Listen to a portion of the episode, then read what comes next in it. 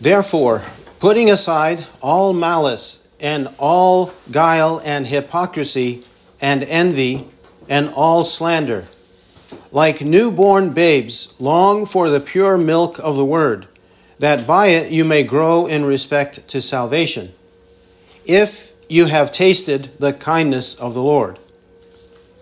And coming to him as to a living stone, rejected by men, but choice, precious in the sight of God. You also, as living stones, are being built up as a spiritual house for a holy priesthood, to offer up spiritual sacrifices acceptable to God through Jesus Christ. For this is contained in Scripture Behold, I lay in Zion a choice stone, a precious cornerstone, and he who believes in him shall not be put to shame. This precious value, then, is for you who believe. But for those who disbelieve, the stone which the builders rejected, this became the very cornerstone, and a stone of stumbling and a rock of offense. For they stumble because they are disobedient to the word. And to this they were also appointed.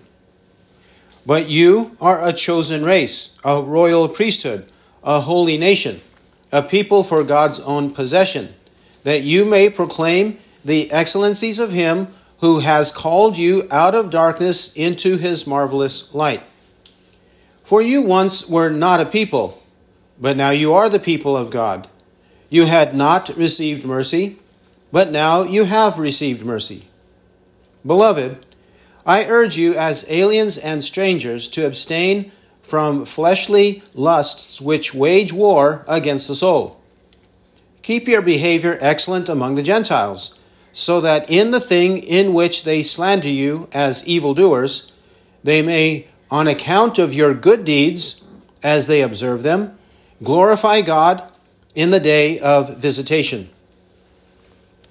Submit yourselves for the Lord's sake to every human institution, whether to a king as the one in authority, or to governors as sent by him, for the punishment of evildoers and the praise of those who do right. For such is the will of God, that by doing right you may silence the ignorance of foolish men. Act as free men, and do not use your freedom as a covering for evil, but use it as bondslaves of God. Honor all men, love the brotherhood, fear God, honor the king. Servants, be submissive to your masters with all respect, not only to those who are good and gentle, but also to those who are unreasonable.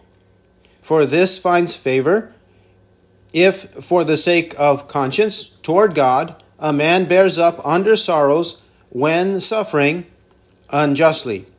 For what credit is there if, when you sin and are harshly treated, you endure it with patience? But if, when you do what is right and suffer for it, you patiently endure it, this finds favor with God.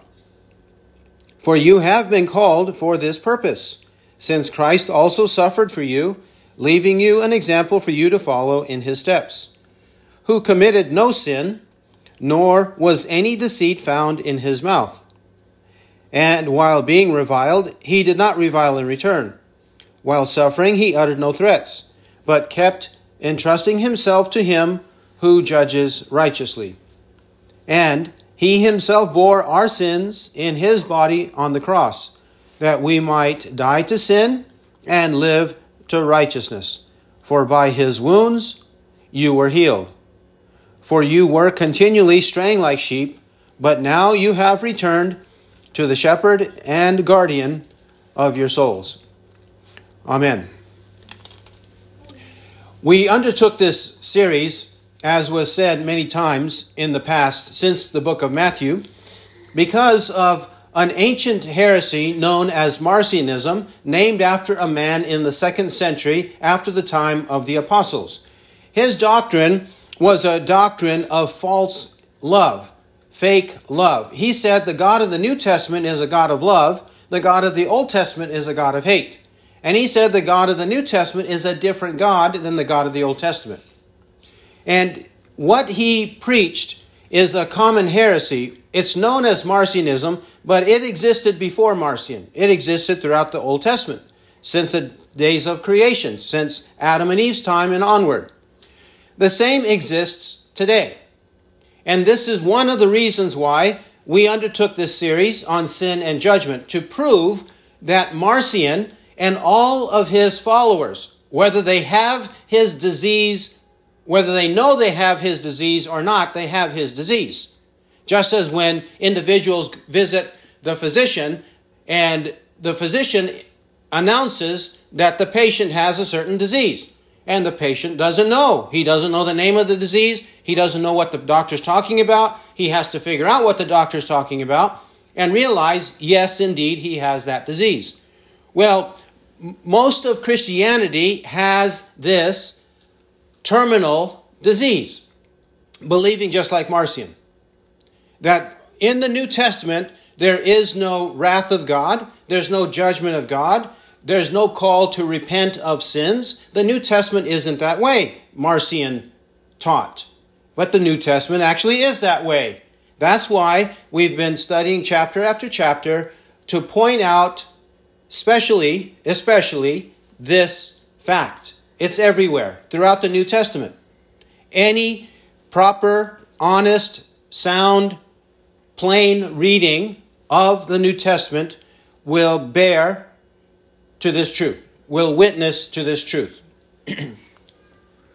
Not only, though, is Marcionism a common fatal disease, there's another man in the ancient times after the time of the apostles in the 300s and 400s. His name was Pelagius. Pelagius. Pelagius had an entirely, utterly extreme optimistic view of man. He believed that man is born sinless and that man, by his own power, can live a sinless life. Jesus did not die on the cross to pay for our sins, he died on the cross to be an example of how to be dedicated to this cause of saving your own soul by works because you can be sinless. He believed that there were people in the Bible who were sinless, so that there is no need to preach against sin. If one has already attained to perfection in this life, then he does not need to hear about his sins. But this fatal, eternal disease is also in the churches. That's why nobody wants to bring up sin. Nobody wants to talk about transgressions, disobedience to the word. Nobody wants to discuss those things. But these doctrines are all over the Bible.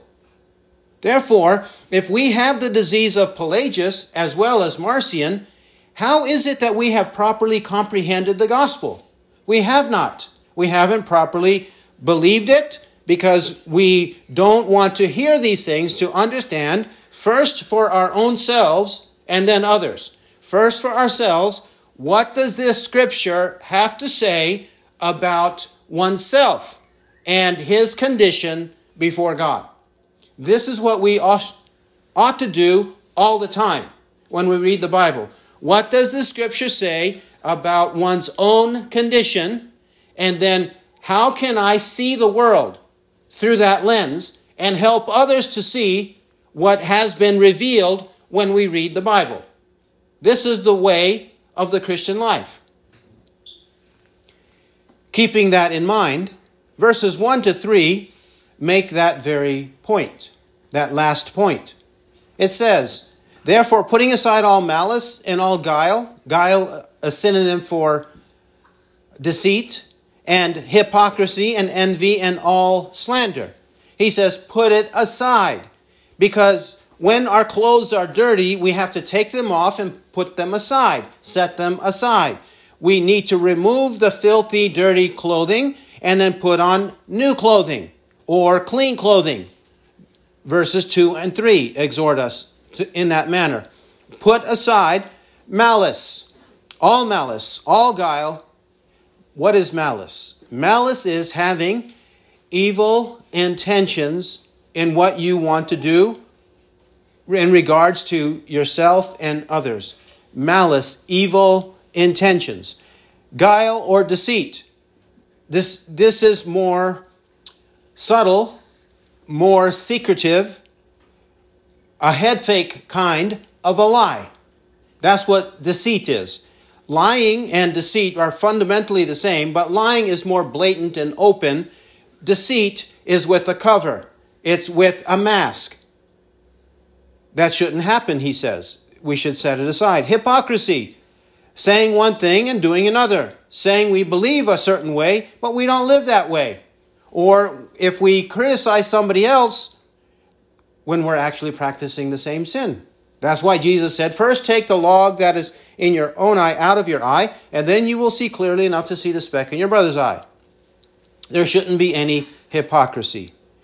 Envy. Envy is related to greed or covetousness. Envy is wanting the possessions of another.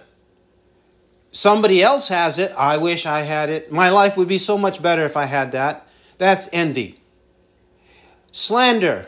Slander is saying falsehoods about another, saying lies about another. That's slander. These sins should be put aside. The moment we are converted, our minds should have a new perspective. And whatever we had in the past related to these sins, we should, from within, because the Holy Spirit dwells within us and because we read the Holy Word, the Holy Spirit and the Holy Word of God together are showing us, revealing to us, convicting us, and want, making us want to overcome our past sins. This is the way of conversion. This is the way of the new life. And therefore, what would be the means? What would be the standard or what would be the filter for us to understand what righteousness is? The opposite of the sins of verse 1. How are we going to know?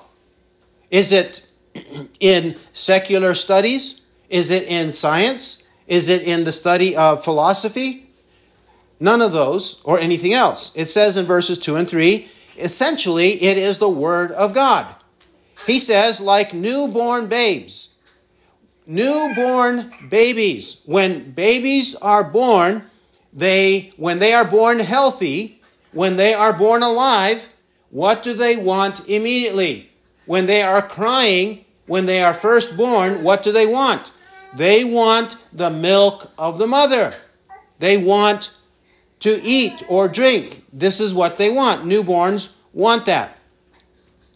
If the newborn tastes the mother mother's milk, when he's hungry again, is he going to ask for something else or need something else when he's a newborn? No. What will he want? He wants to he will again when he's hungry long for the pure milk of the word. He's going to long for it again. He'll start crying again. Crying because he needs the milk of the mother to satisfy him. This is the way it should be when converted. We should long for the Word of God. Not read it in drudgery, not read it because it's an expectation, not read it because somebody else or the church says you should read the Bible, not merely for that, not as a formality, but because you long for it. It says there, long for the pure milk of the Word. Long for it, cry out for it like a newborn baby who is hungry. And when we do so, he says that by it you may grow in respect to salvation. Not only is the initial milk necessary on the day of birth, but subsequent milk is necessary in order to grow, he says. You may grow in respect to salvation. If the baby only has it the first day, and not the second or seven days later or a month later, he's not going to grow. This is obvious. That's why he's using this analogy, because it's an obvious analogy, an obvious metaphor from real life. If we are compared to children or babies, newborns, then we should be growing. We shouldn't be status quo. We should not be stagnant. We should not even be regressing, going backward, but going forward in the Christian life. Verse 3 If you have tasted the kindness of the Lord, he puts a condition on it now. He's saying that verses 1 and 2 would be true of you if you have tasted the kindness of the Lord. If you have first tasted the Word of God upon new birth, if you have first tasted it, you will want more of it. But what kind of a baby does not want more or does not want any? He says there, if you have tasted. But what babies do not taste? Those who are born dead. They were dead, they are dead, so they don't taste. They don't experience, and therefore they're not going to cry or they're not going to cry for more because they're dead.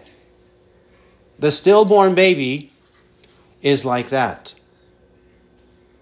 The problem in Christianity commonly is that many people think they are born again when actually they are stillborn. They think they are born again, newborns in Christ. They think that, but they're not really that because they have no longing for the Word to be their standard, to be their guide, to be their pilot in life, to show them what it means to do the opposite of having malice, deceit, hypocrisy, envy, and slander. What is the opposite of that? Well, we need to have examples. We need to have it explained to us. And where are we going to find it? In the Word, in the pure milk of the Word. That's where we will find it, and that's where we will grow. Both justification by faith is necessary as well as sanctification by faith. Our faith must grow. And how is it going to grow? by continually believing in what the Bible says about any and every subject. The Bible is true on any and every subject. Let God be found true, though every man a liar. Romans 3 4. If this is not descriptive of a believer, especially a new believer, then one should ask is that person actually a believer. Verses 4 to 10. Verses 4 to 10 will make a contrast between the people of God and the people who do not belong to God. The people of God who believe and the people who disbelieve. The people who have received mercy and the people who do not receive mercy. This is the contrast of verses 4 to 10. And this is necessary because he just explained how we can know who a believer is. So, who are the disbelievers, the unbelievers? He shows us. Verse 4 And coming to him as to a living stone, rejected by men, but choice, precious in the sight of God.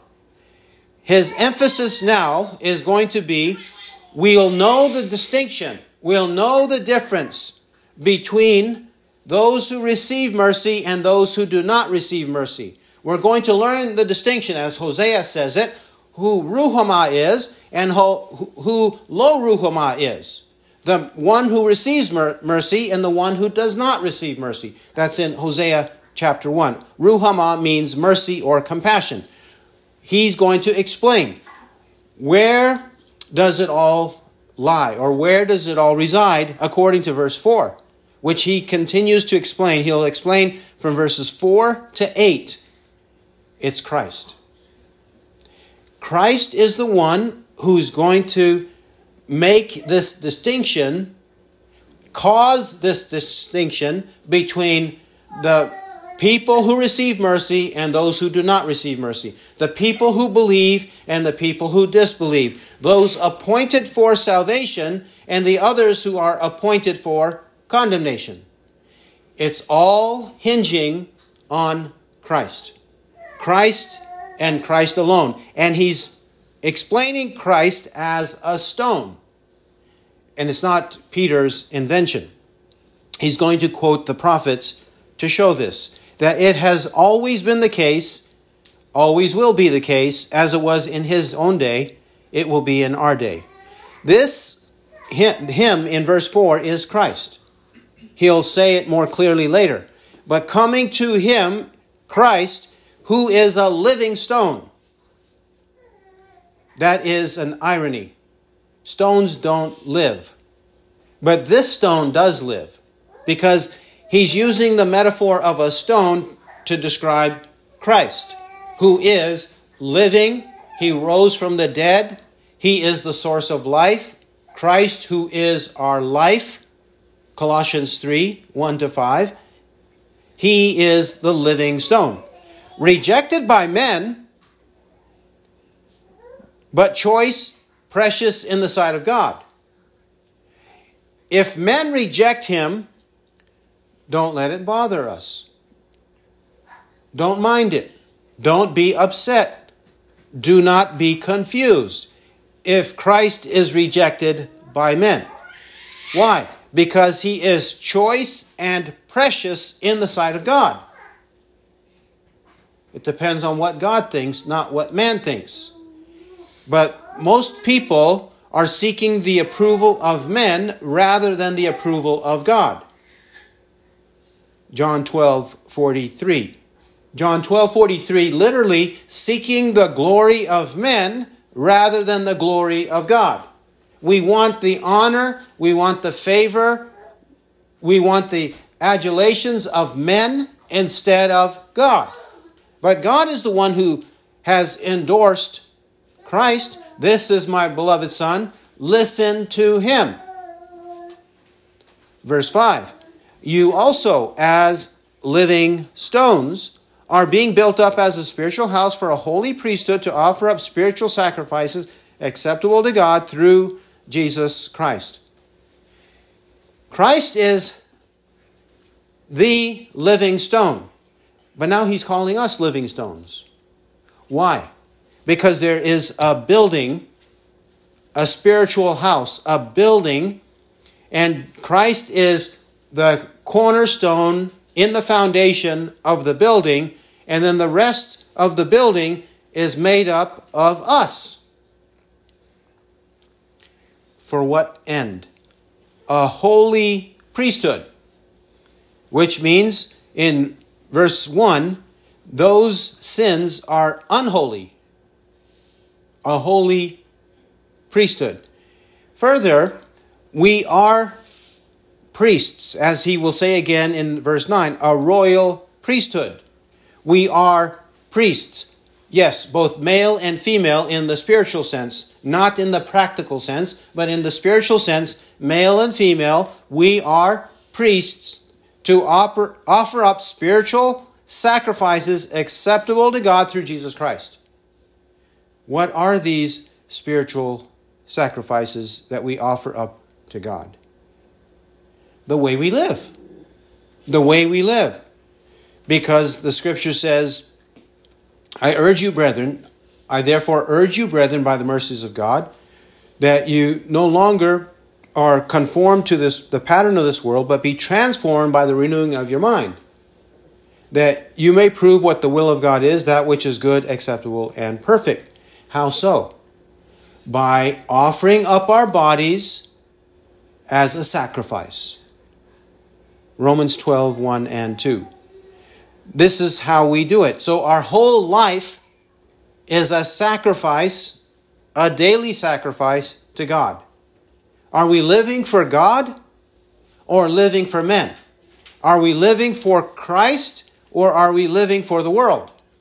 It's either one or the other.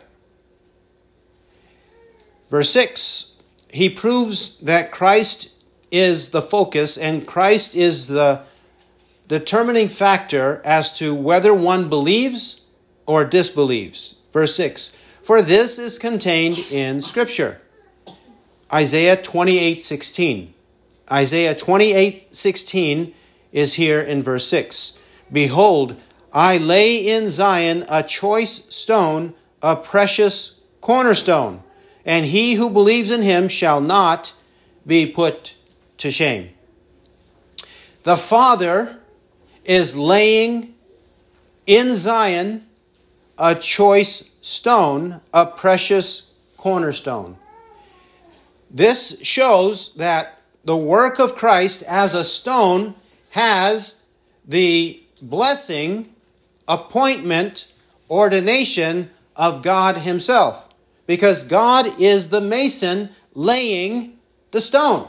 The Father is the mason laying the stone. If He is, then whatever we do with Christ is what we are doing with God the Father. He who confesses the Son has the Father also, but he who denies the Son does not have the Father. 1 John 2 22. 1 John 2 22 to 23. If he is the choice, precious cornerstone, then what is necessary? He who believes in him shall not be put to shame. Literally put to shame, translated disappointed. Because if we believe in Christ, that he died and rose again for our sins, then on that day of judgment, we will not shrink away from him in shame. 1 John 2 28. 1 John 2 28. We will not shrink away from him in shame. There won't be any disappointment. The disappointment aspect is evident in the parable of the ten virgins. Matthew chapter 25, 1 to 13. In that parable of the ten virgins in Matthew 25, what happened to the five foolish virgins? They were not prepared for the coming of the groom and the start of the wedding. And when they knocked on the door, the Lord said, I do not know who you are. I do not know. Of course, the virgins, the foolish virgins, would have been disappointed at that time. Are we ready for that day? Then we must, if we are ready, we must believe in Him.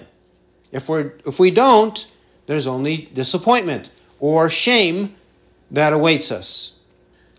Now, the benefit of verses 4 to 6 are applicable to one group the believing group. Verse 7 This precious value then is for you who believe. No faith, no salvation. And it's not just faith generally, vaguely, ambiguously. It's not faith like that. It is faith in Christ and faith that He died and rose again on our behalf to pay for our sins so that we are not eternally punished. That value is for those of us who believe. And he calls it a precious value, as he said in verse 4. It's precious. True believers will understand the cost, how precious, how valuable it is that Christ died in our place. He will appreciate it, he will value it, and show that he values it by how he lives. Yet, there's another group, the disbelievers. Verse 7 But for those who disbelieve, the stone which the builders rejected, this became the very cornerstone. This is taken from Psalm 118, 22. Verse 7 is quoting Psalm 118, 22.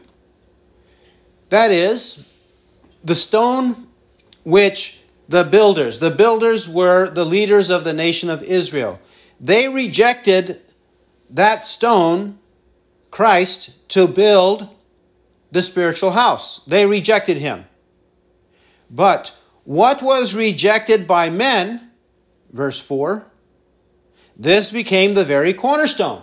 How? Because of verse 6. Men rejected the stone, the precious choice stone, according to verse 4. But according to verse 6, this became the very cornerstone. Because the Father was pleased with Christ, it doesn't matter what the men think. It depends on what the Father thinks. Verse 8 continues And a stone of stumbling and a rock of offense. This is Isaiah 8 14. Isaiah 8 14 is quoted in verse 8. This is telling us that the ones who believe value this choice, precious cornerstone laid down by the Father. And we will not have disappointment. We will not have shame. But to the other group, the disbelievers, he's a stone of stumbling and a rock of offense. To them, when they hear of Christ, the true Christ, we're not talking about the fictitious and fanatical cultic Christ of common Christianity. They believe he's only love, he's never going to judge, he's never wrathful, he doesn't preach against sin, he doesn't expect holiness. That's what they believe. But when they hear of the true Christ, who does expect obedience, who does expect holiness, who does expect that we reject the world, the flesh, and the devil, to them, they stumble. To him, uh, when they consider him, they stumble. He's offensive to them. They stumble and he's offensive. Yes, indeed. If the true Christ were preached in the pulpits around the world, not just in our nation, around the world, if the true Christ were preached in every pulpit the following Lord's Day, guaranteed there would be backlash, there would be an uprising, there would be a rebellion against all the pastors who preach the true Christ. The true Christ, the true Father, Son, and Spirit. If the people that attend church, the average churchgoers, were to know about who the true God really is, as we are seeking to show, they would be utterly offended. They would be outraged. They would rebel against the word that they heard. It would cause massive, massive division in the churches. And it's not a sinful division. It's not a sinful division if you preach the truth. It's a sinful division if you're preaching heresy or falsehood. This would be the outcome because most people believe in a false Christ, another Jesus, another spirit, or a different spirit, and a different gospel. Another Jesus, different spirit, different gospel. 2 Corinthians 11, 3 to 4. 2 Corinthians 11, 3 to 4. Now, why? The emphasis so far has been on the two outcomes related to the one person, Christ. And men reject Christ, God accepts him or God chooses Christ. In verse 8, it will further explain what's happening. Why is it that they stumble? Why is it that they are disobedient? Why is it that they don't believe? Why is it that they're punished? It says, For they stumble because they are disobedient to the word. They stumble because they're disobedient to the word. If they obeyed the word, they would not stumble. That's the practical, secondary cause of what's happening. But the primary cause, the first cause of why they stumble, are disobedient to the word, and punished, is in the last part of verse 8. And to this they were also appointed. To this, this kind of disbelief, stumbling, offense, disobedience, and the consequence of disobedience, which is punishment, this they, they were also appointed. Nothing is out of control. Not at all. When it says they were appointed, who is the appointer? Who is determining this result? It's God. If they were appointed, then the one appointing is God Himself. That they not believe, that they disobey, they stumble, and are made to take offense. That's them. Now he, in 9 and 10, returns to the elect. But you are a chosen race. A chosen race.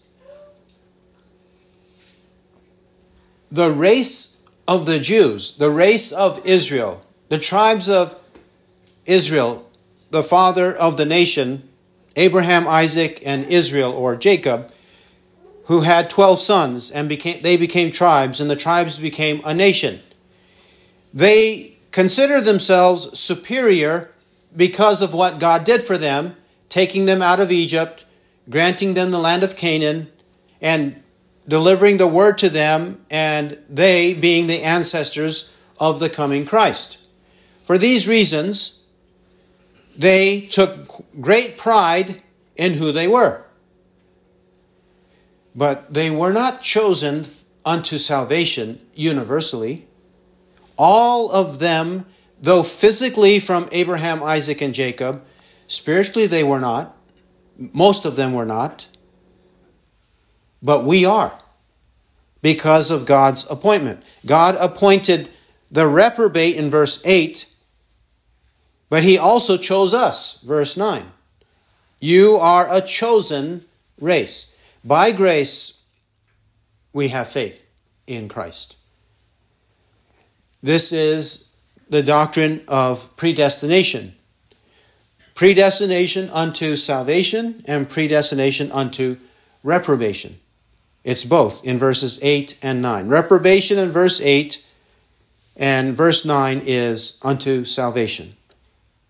The elect in verse 9, the reprobate or the wicked in verse 8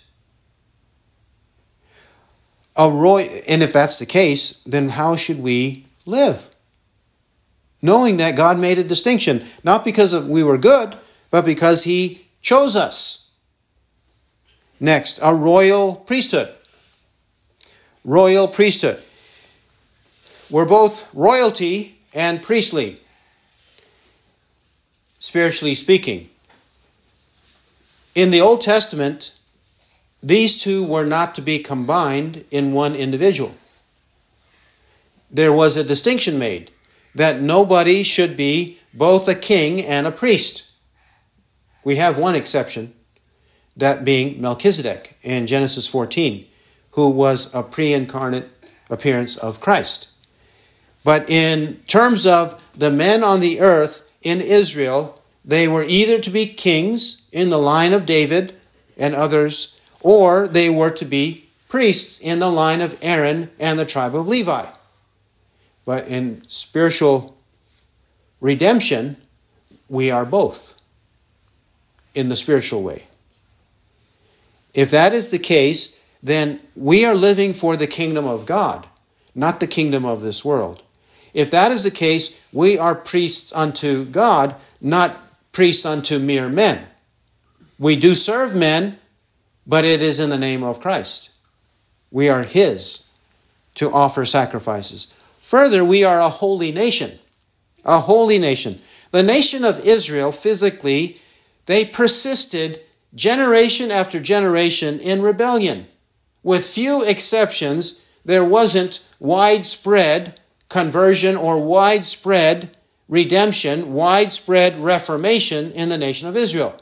There were a few exceptions for a few years under certain kings, certain leaders.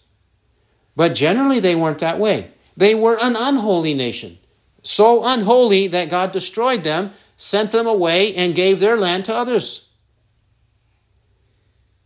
Just as they lived that way and were destroyed, we should not live that way and also be destroyed. Instead, we need to be a holy nation. A holy nation because we are a holy priesthood, redeemed by the blood of Christ. Verse 9 A people for God's own possession. God's own possession. He redeemed us to be His possession. If we are His possession, we are valuable to Him. And if we are valuable to Him and near to Him, near to His heart, does He want us to come with the filthiness of sin? Does, does the average man consider his garbage, his household garbage, a treasured possession, something he keeps near him? No. No, he won't do that. The average man, he'll wear a gold ring, he'll keep something valuable on him and near him, but he's not going to keep garbage next to him or carry the garbage everywhere. Well, why would God want the garbage of our sin? He doesn't want that. He wants us to be His own possession. Valuable possession is what He means. This continues, verse 9. Why are we to live this way? One reason is given in verse 9. We live this way, we are this way for a purpose. Verse 9. That you may proclaim the excellencies of him who has called you out of darkness into his marvelous light. The reason, the purpose is given in verse 9. That or so that. The reason is if we are ungodly, how can we say anything to anybody? We have no moral authority, no spiritual authority to say anything to anybody if we are unholy. But if we are holy, we are living the way God wants us to live, then it is true that He actually did choose us, showered His grace upon us, His own purpose and grace, which was granted us in Christ Jesus from all eternity. That is true of us. Therefore, it manifests itself. Then we have a platform. We have the moral authority to preach the truth to others and tell them, God called me out of darkness into light. Don't you want the same? Why don't you repent and believe in the gospel? He did this for me. He has the power to do it in your life too. No longer living in the dark and dirty ways of the world, but in his marvelous light. Verse 10 reminds us that this is based on God's mercy, not our works, not good works, no merit, only the mercy of God. Verse 10 quotes Hosea 1:10. Verse 10 quotes Hosea, the book of Hosea, chapter 1, verse 10. For you once were not a people, but now you are the people of God. You had not received mercy, but now you have received mercy. In the past, the Gentiles were always always in the plan of God, in the purposes of God. At the time of the covenants and the giving of the law and the promises of God delivered to the nation of Israel, Israel was told many times, because of your rebellion, I'm going to send the gospel to the nations. They are not my people, but they will be my people. You are my people, but you're really not my people. This is the irony and the contrast that the Lord makes that the people who claim to be the people are actually not his people because of their rebellion. But the people who are in current rebellion will one day not be in that rebellion, and they will be my people. They will receive my mercy. Because of the mercy of God, because of the grace of God, because of the love of God, we love Him. Because we receive mercy, we are merciful toward others. We love because He first loved us. 1 John 4 19. 11 and 12. Beloved, I urge you as aliens and strangers to abstain from fleshly lusts, which wage war against the soul. We are urged here as aliens and strangers. He does not mean that his recipients were exiled from the land of Israel. He's not meaning that. He's talking about us in comparison. Our citizenship is in heaven. Philippians 3:20. Our citizenship is in heaven. 320 Philippians 320 to 21 that's where our citizenship is. Therefore, we ought to consider ourselves aliens and strangers on the earth.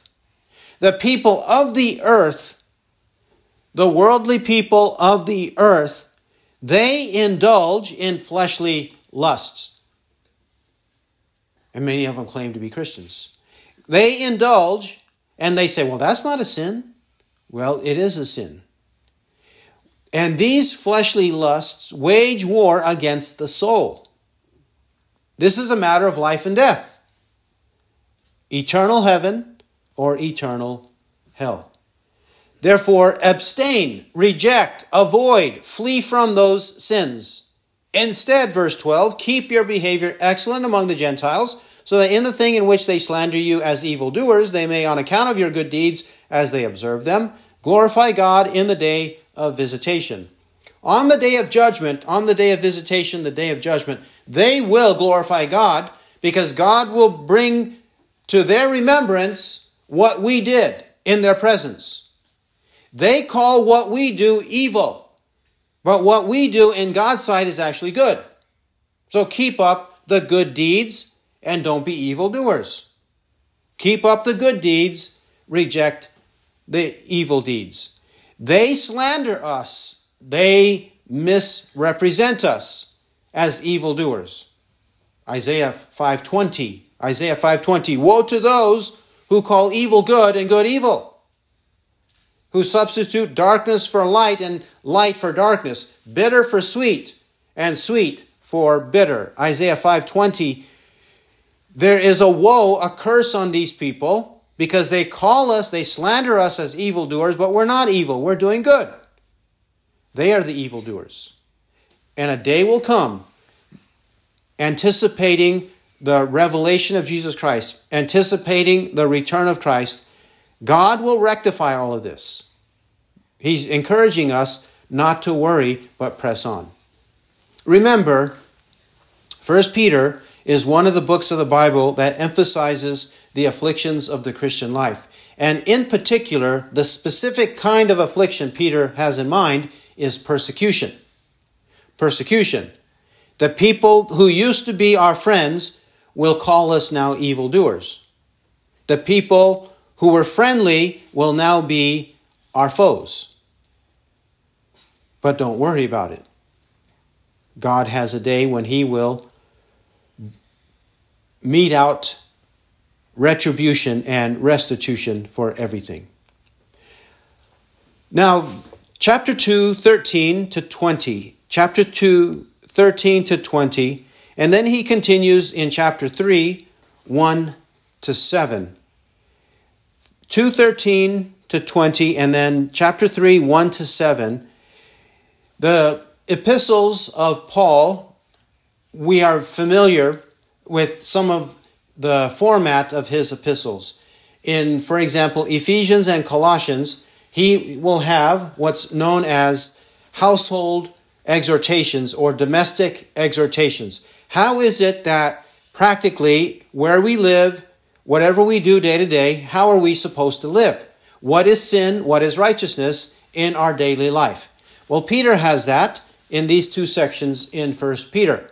He's going to specify our relationship to other people and how that should be.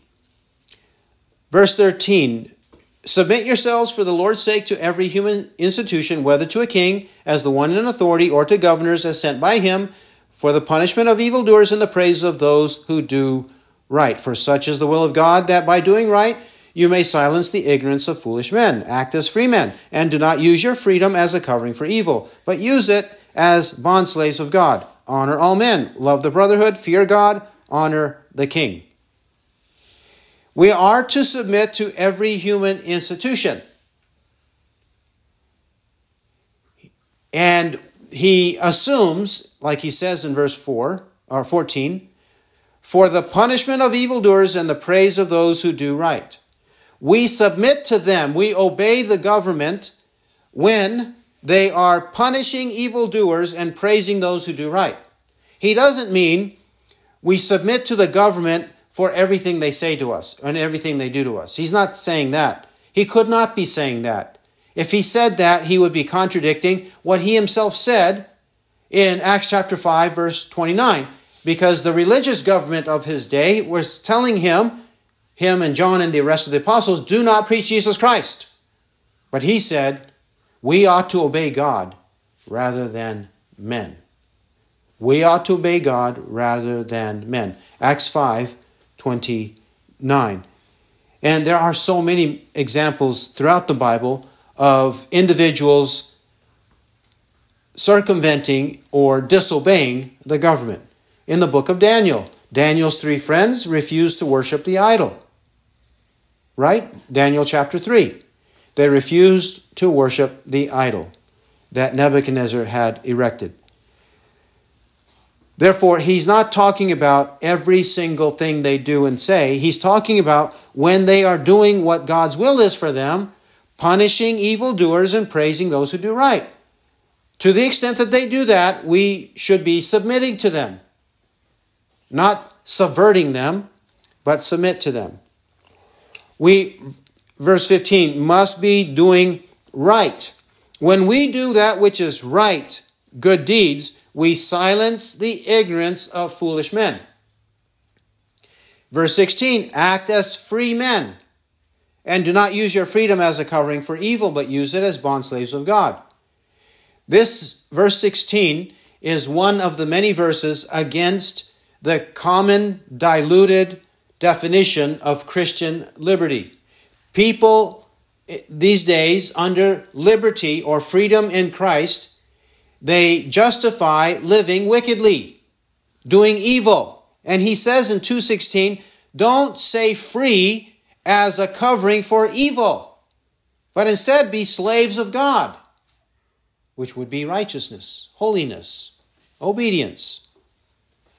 Yes, we are freed from the penalty of sin. We are also freed from the guilt of sin.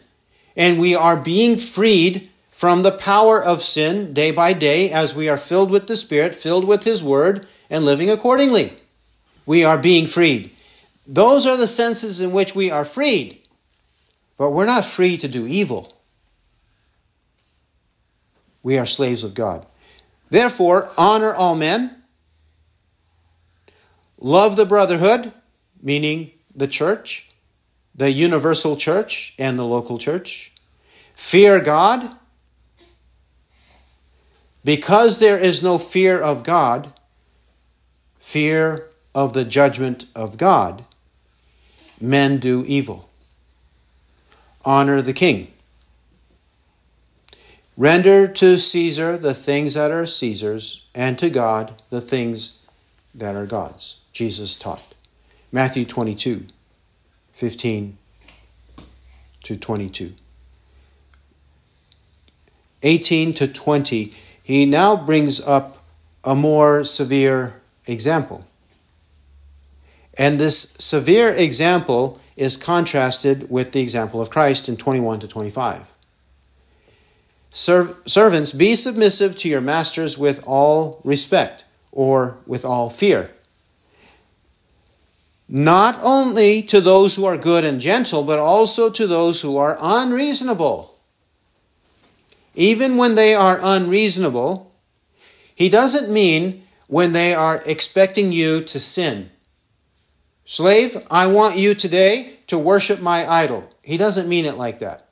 He's talking about presenting extreme or laborious circumstances that you must obey, that you must do. Then just do it. Not only to the good and gentle ones, but even to the harsh ones. Maybe they'll call you names. Maybe they will not treat you in a friendly way. Whatever they might do like that, being unreasonable, you still must do what they expect. Sometimes this happens with employers. 19. For this finds favor if, for the sake of conscience toward God, a man bears up under sorrows when suffering unjustly. For what credit is there if, when you sin and are harshly treated, you endure it with patience? But if, when you do what is right and suffer for it, you patiently endure it, this finds favor with God. Wasn't the Apostle Paul unjustly thrown into prison? There's a, a reward for that.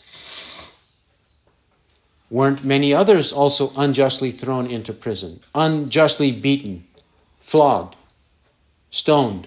Yes, they were. That finds favor with God. But what if a murderer is arrested by the government the government puts him on trial, all the evidence is presented, and it is confirmed he is sentenced to death for the death penalty. Well, he's going to suffer, isn't he? There's going to be some pain when he dies, when the government executes the murderer, right? But is is that noble? That's not noble. That's what he's saying here. There's no nobility when you do evil and then you suffer by the hands of the government or by the hands of somebody else for doing that. You deserve it. But the nobility, the honor, the praise, the favor of God is when you are living righteously and unjustly accused. We mentioned Paul, and there are many in Scripture like that. But the prime example is in 21 to 25. It's Christ. If we belong to Christ, shall we not follow his example? People say we're not supposed to follow the example of Christ. Christ was unique. He was the Son of God and he had unique circumstances. We're not to emulate him, we're not to follow him. It's kind of ironic that people think that way and talk that way when a generation ago, everybody had a fad and would wear a bracelet called WWJD, the initials, What Would Jesus Do?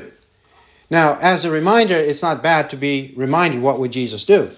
But it ended up being a fad. It didn't last because now everybody says, no, no, no, the apostles were unique. Jesus was unique. The prophets were unique. We're not supposed to live like them. Yes, we are. Even in this case even under severe persecution. Verse 21 For you have been called for this purpose, since Christ also suffered for you, leaving you an example for you to follow in his steps. Who committed no sin, nor was any deceit found in his mouth, and while being reviled, he did not revile in return. While suffering, he uttered no threats, but kept entrusting himself to him who judges righteously. And he himself bore our sins in his body on the cross, that we might die to sin and live to righteousness. For by his wounds you were healed, for you were continually straying like sheep, but now you have returned to the shepherd and guardian of your souls. Verse 21 explicitly says, You have been called for this purpose. You are, in fact, called for the purpose of following the example of Christ. He suffered for you leaving you an example for you to follow in his steps. Therefore, we ought to be ready to die pursuing righteousness. We cannot have the soft, cowardly perspective that, well, they might not like me. Well, they might do something against me. They might say words against me. They might fire me. they might hit me. They might not be my friends anymore.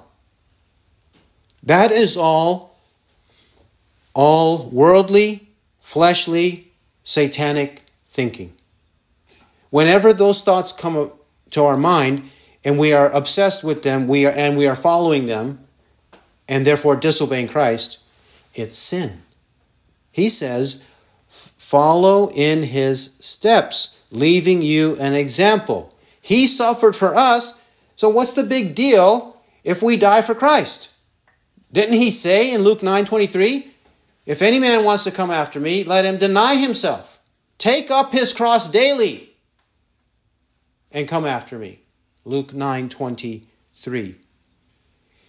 Now, in our case, God is in the process of purification. And when we are persecuted, it is one of the ways in which the Lord is purifying us of our sins. He's using persecution to purify us of our sins. Yes, indeed. Now, if we have sins and are in need of purification, then what's the big deal if we are persecuted for our purification? In the case of Christ, he committed no sin. No deceit was found in his mouth. He did not sin. He had no deceit, no lies. The scripture is replete with many examples of Jesus being perfect, spotless, blameless. Peter told us already in 119, 1 Peter 119, the lamb Jesus is unblemished and spotless. The blood of Christ. Unblemished and spotless.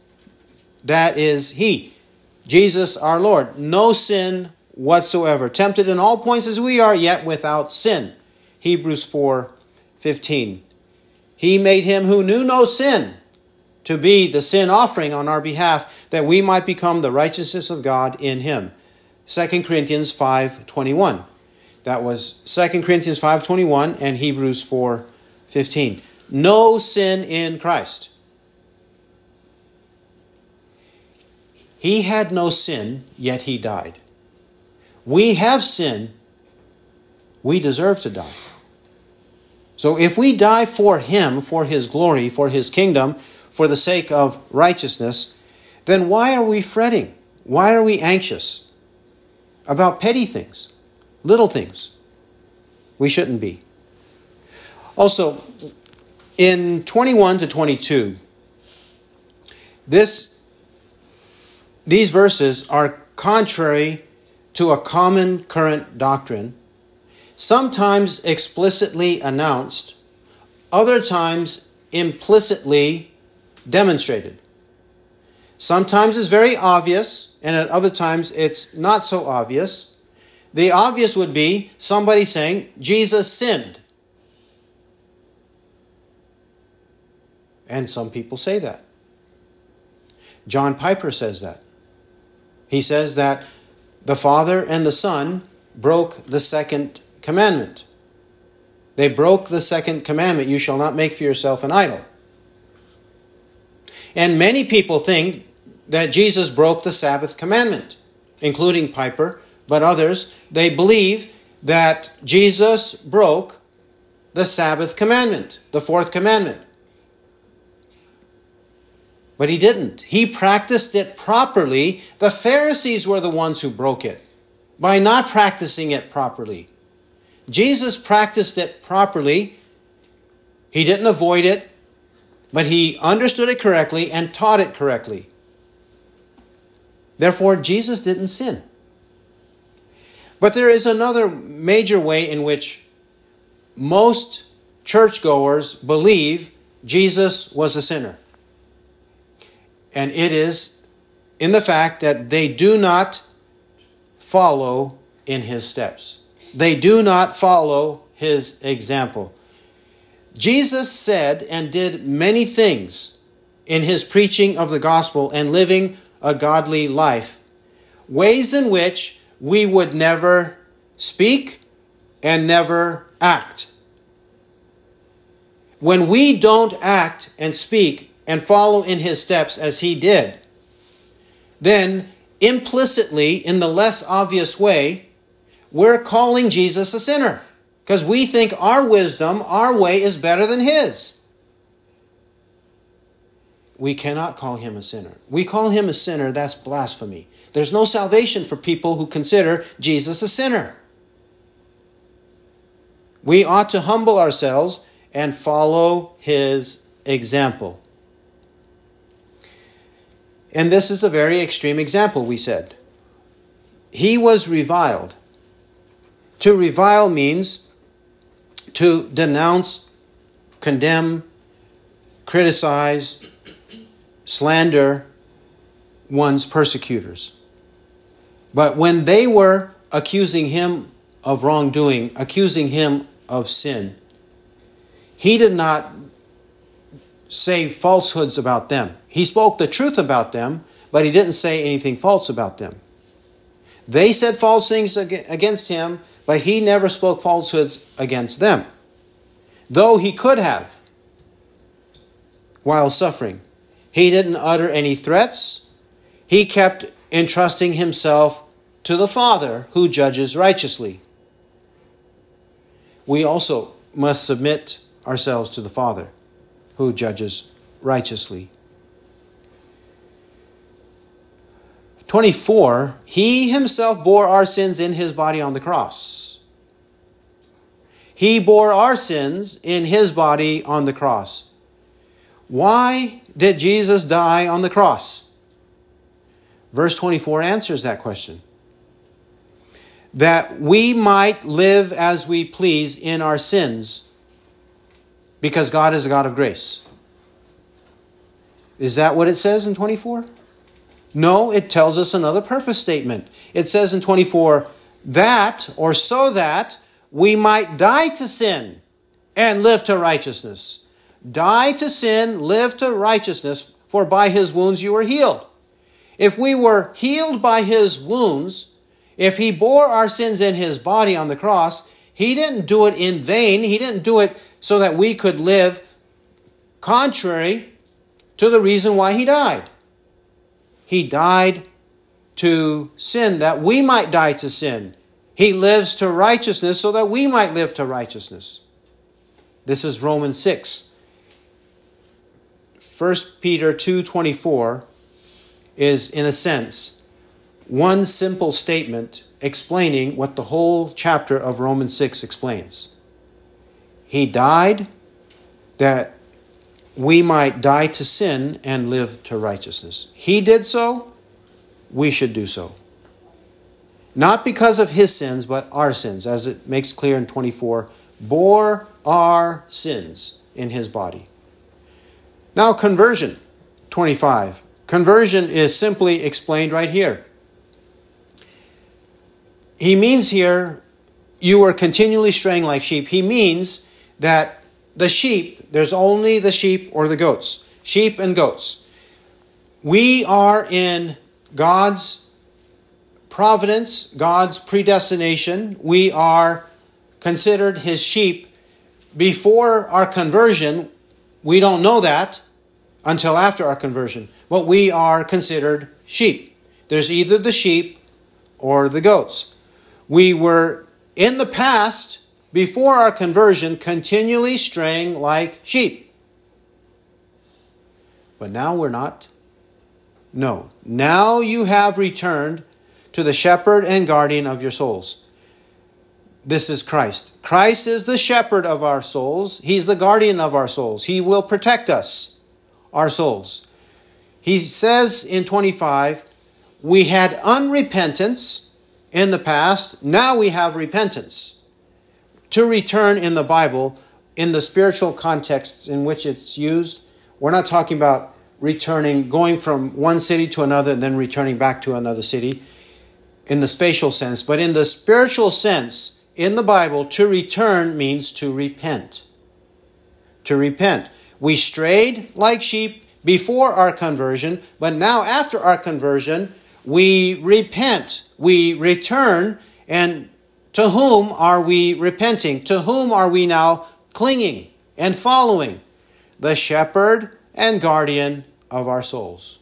He will feed us with His word, and He will guard us from the world, the flesh, and the devil, and the consequences of sin, which is the lake of fire. He will protect or guard our souls. Is this the Jesus Christ that we know? This is what He did for us. This is what He expects of us. Let us therefore follow His example and be like Him as true believers in Christ. He who has ears to hear, let him hear what the Spirit says. Amen.